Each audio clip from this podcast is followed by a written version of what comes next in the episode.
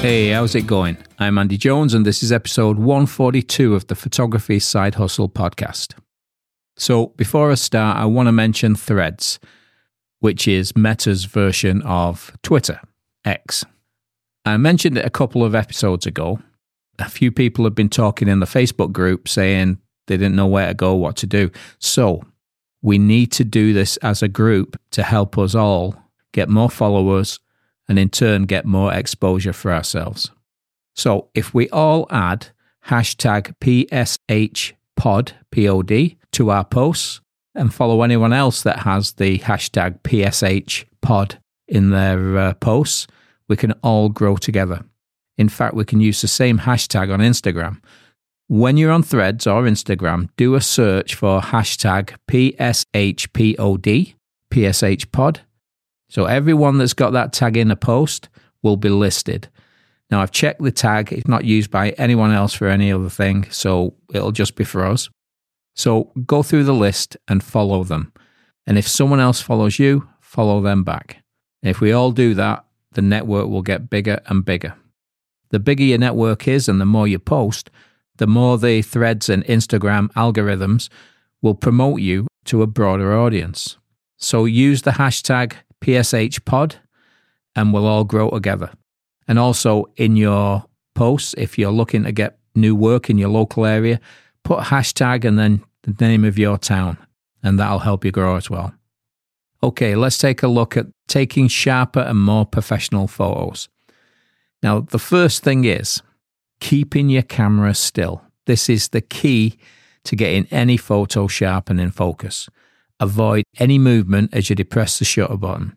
The slightest change in your position can cause the photo to be just that little bit soft, just slightly out of focus.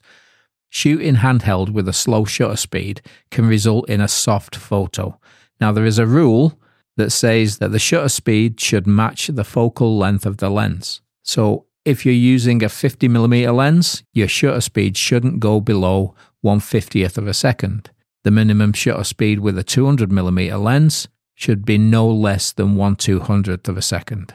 Now, this rule was from back in the film days when cameras didn't have lenses and bodies with stabilization.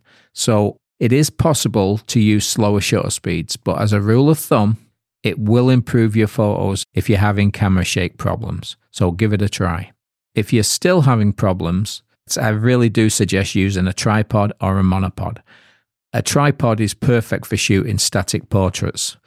Landscape photographers use them all the time and to great effect. So there's nothing wrong with using a tripod. A monopod is more often used by sports and wildlife photographers, but you could easily use one for shooting portraits if it helps you. While I'm on the subject of portraits, the next thing that will give you more professional photos is focus on an eye. I see so many portraits where the eyes of the subject are not in sharp focus. The focus point is either on their ear, the chin, the body, and sometimes even the background. A photo with the eyes of a subject in sharp focus draws the viewer in. If the eyes are out of focus, the image just it just doesn't look right. Most newer camera bodies have eye detection, and that makes a photographer's life really easy. If your camera doesn't have eye detection, you need to put a single focus point on the subject's eye, generally the eye that's nearest to you. It's best not to use multiple focus points when taking portraits for this very reason. Just a single focus point is needed. Now, you can either change the focus point to match the subject's eye or use autofocus lock. Now, autofocus lock will allow you to use the center focus point on the nearest eye to you, and then you can reframe the scene and take the photo. The eye should still be in focus as long as you don't change your position. Using back button focus will give you the exact same feature. You use the back button, it focuses, and then you can reframe it. So if you focus on the eye, you can just bring the lens down a little so that you fill the frame with the with the person where you want it and then you use your shutter button and take the picture, and it should be exactly the same. So get your camera manual out and look up exposure lock, focus lock, and back button focus and uh, you'll be able to get the eyes in focus no problem. Having the subject's eyes in focus is crucial to a good portrait. And also, which is coming next, is depth of field. Knowing how depth of field works is your first step to controlling how you want your photo to look. Depth of field is the distance between the nearest and furthest objects that are in focus. So if you're doing a portrait and you focus on the subject's eye, the depth of field is the distance in front and behind the subject's eye that is in focus. That distance can be controlled by camera, lens, aperture, and the distance you are from the subject. Now, luckily, you don't have to get a pen and paper out. There is an app for that, and it's free, and it's called PhotoPills. I'll put a link in the show notes and uh, another link over at photographysidehustle.com forward slash 142. Now, I'll give you a quick example. Your camera is a Canon T7 and the lens is a 50mm. Your aperture is set to 2.8 and you are 7 feet away from the subject. The total depth of field is 7.54 inches. 3.6 of those inches are in front of the focus point and 9.4 or 4 inches behind the focus point. So if you were focusing on the subject's eye, 3.6 inches in front of the eye would be in focus. That is, all of the face would be in focus, unless, of course, their nose was longer than 3.6 inches. Now, behind the eye, everything would be in focus up to 3.94 or 4 inches. So, behind their ears, the image would start to go out of focus which is perfect for a portrait. When you look at a portrait where you can see everything in the background, it, it sometimes looks amateurish and more of a snapshot than a portrait. A really nice portrait generally has the background nice and creamy with a little bit of bokeh if there's some light back there. So spend time learning what you can do with depth of field. Knowing what depth of field to use is crucial to getting everything you need in focus. Okay, next one choose the right background. Now, this is something you need to do if you want to make your photos stand out. You need to choose a background that's in contrast to your subject. If they're wearing light colours, put them in front of a darker background and it will give separation. A subject wearing, say, green clothes will blend into a background of green trees, and you don't want that. You want them to stand out. Keep your subjects away from the background if you want to use a shallow depth of field and have the background out of focus. The closer they are to the background, even if you're using the shallow depth of field, there's a good chance it'll be in focus also. So pull them away from the background and uh, you'll get better results. This also works well when the background is ugly. You know, it's a snap thing. So you'd say, Can I take your portrait? You look around, there's nothing good. I've been there, I've done it. I once took a portrait in front of an old blue and rusty garage door. Now, in its own way, it was cool, but it's not what we wanted for this. Person wanted a nice headshot for uh, the business. So I had the subject stand about 20 feet away from the garage door and used a really shallow depth of field.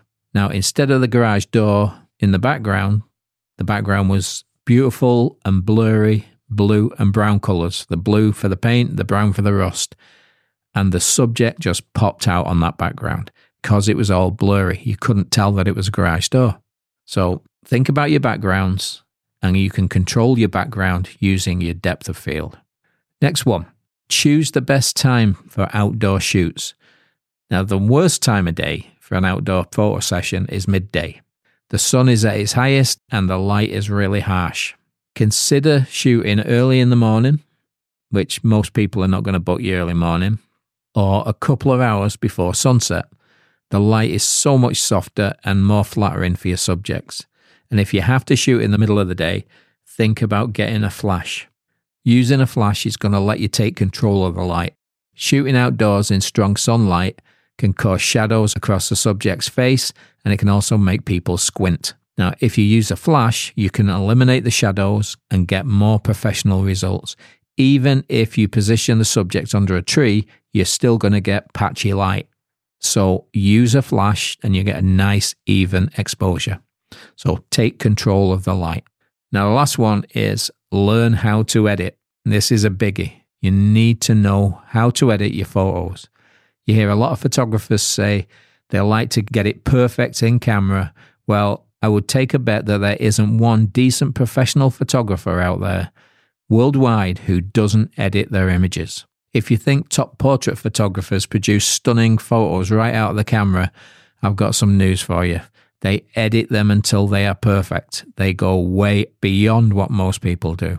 Now, it doesn't matter what you shoot sports, landscapes, real estate, or portraits you need to maximize every photo that a customer will see. Now, there's lots of free software out there, and if you're willing to pay, which not a lot of money, I think it's $12 a month, Lightroom and Photoshop have never been easier to use. And with the addition of AI, they can do things we didn't even dream of a year ago, months ago, even. It's incredible what it'll do. So learn how to edit your photos and take a professional approach to your photography. Okay, that's all I've got for this episode. If you need help with anything, you can join the Facebook group and remember to use the hashtag PSHPOD, PSHPod, in your Instagram and threads posts and follow anyone else that's using them. Right, I'll be back next week with more photo stuff. I'll talk to you then. Bye.